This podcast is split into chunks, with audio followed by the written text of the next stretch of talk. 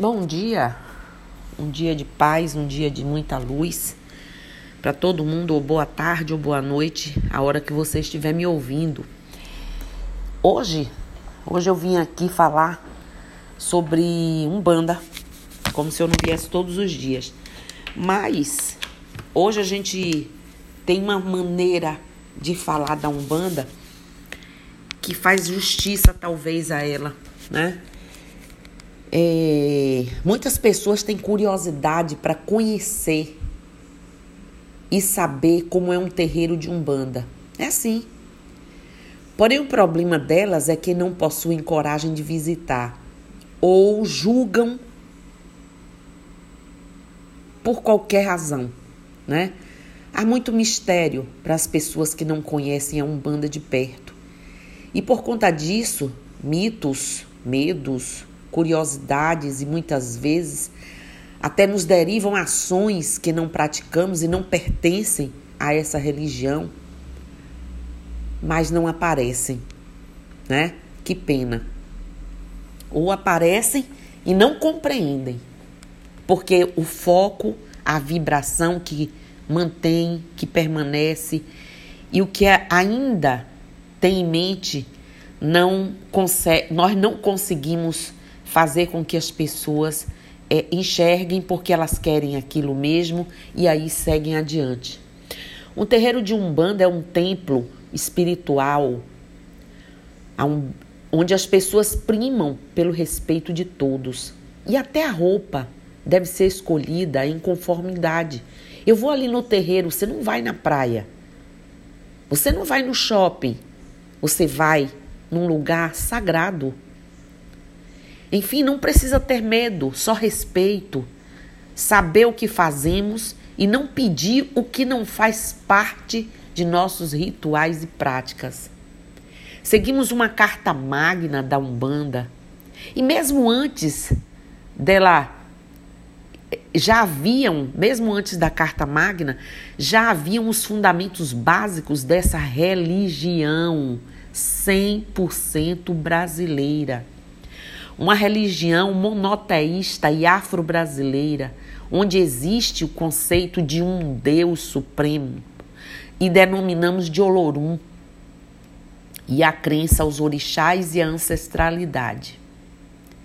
Temos a arte de cura, fazemos o curandeirismo.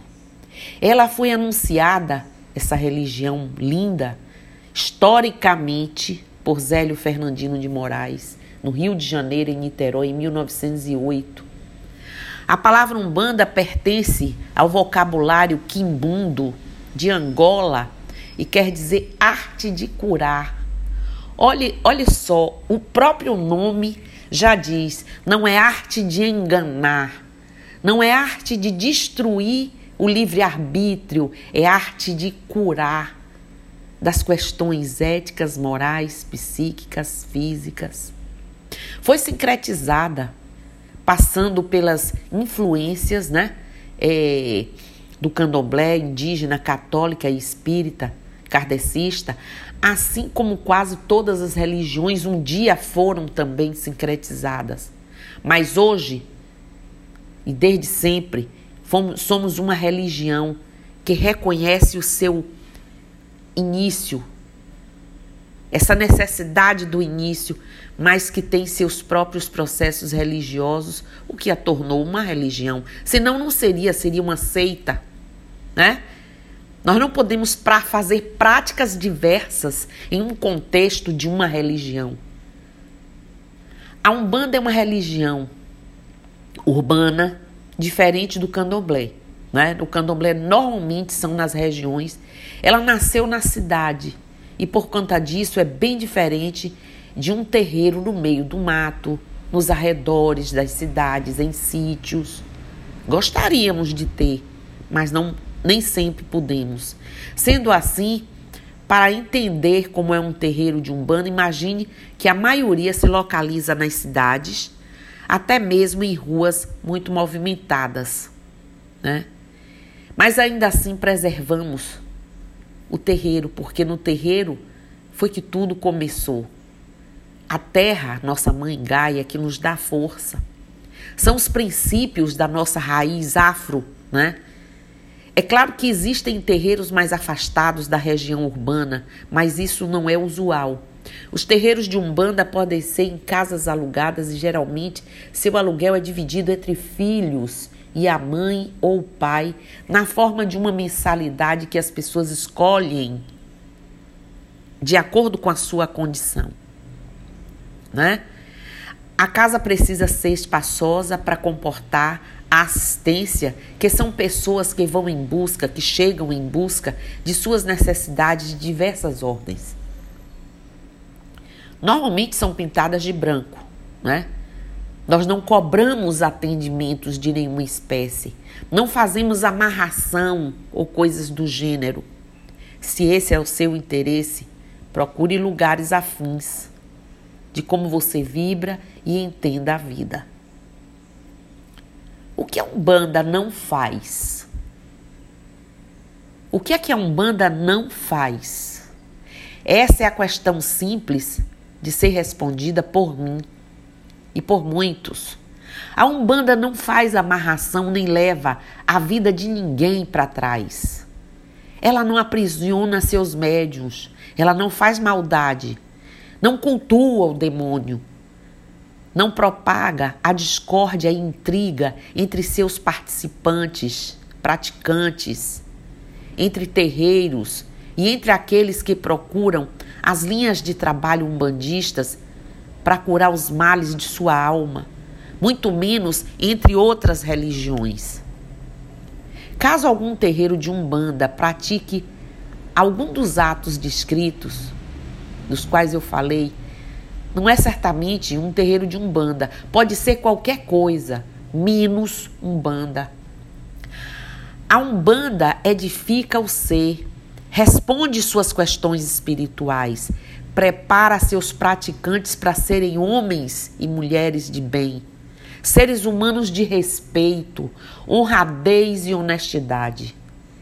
Ela nos ensina sobre acolhimento, humildade, caridade e o amor ao próximo. A prática dos rituais umbandistas são preparativos para a vida e evolução do ser. Não há um só médium de Umbanda que não tenha em sua vida uma fonte de orgulho e alegria para a sua existência atual e para a vida após a morte por conta da quantidade de informação que eles recebem de tantos guias de lei, de luz.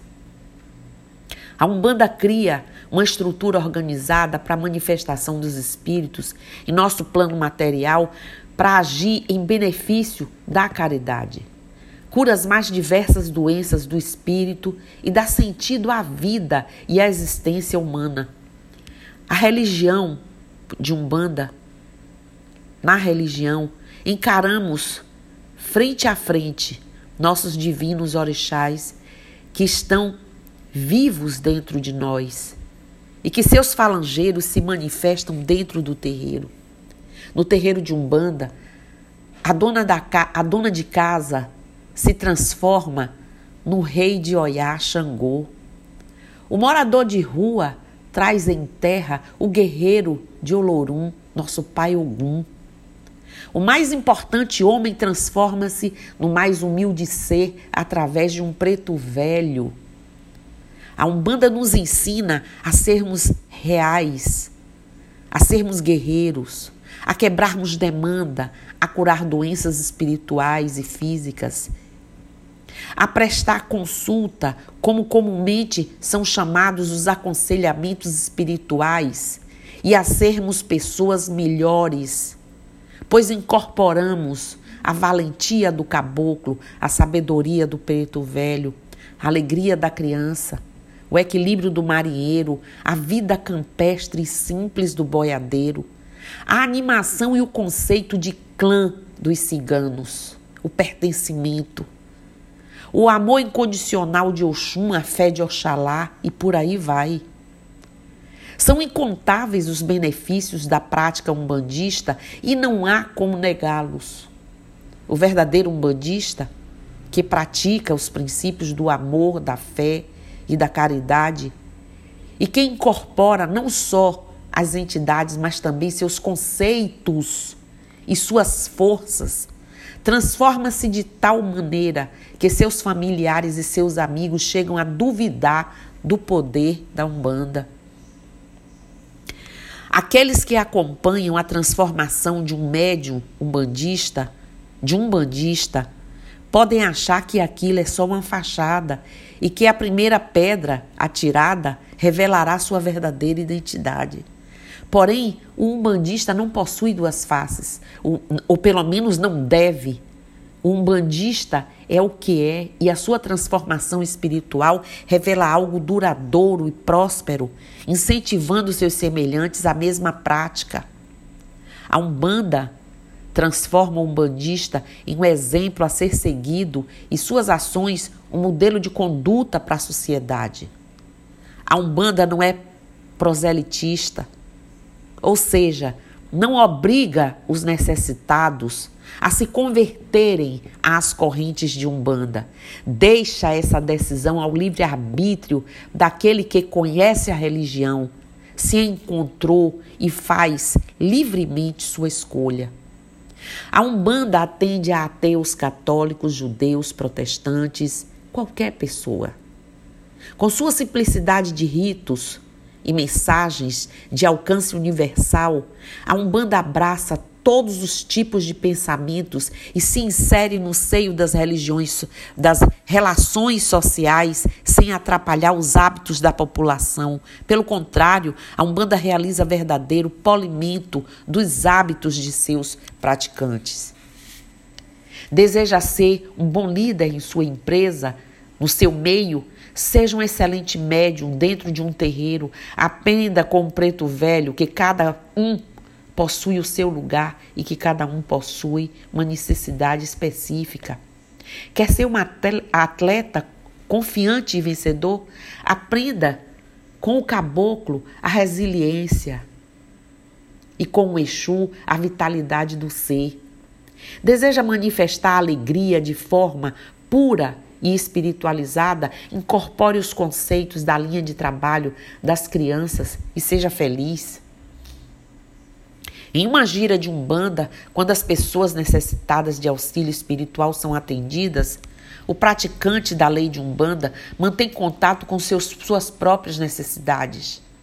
Quantas vezes um aconselhamento espiritual não revela ao próprio médium suas dificuldades pessoais e ali, naquele momento, os guias lhe entregam um caminho viável para sua solução. Inúmeras vezes Quase sempre, diria eu. É um despertar. Não é à toa que a consulência nos traz verdadeira escola de vida. O altar ou o congá é o coração do terreiro de Umbanda.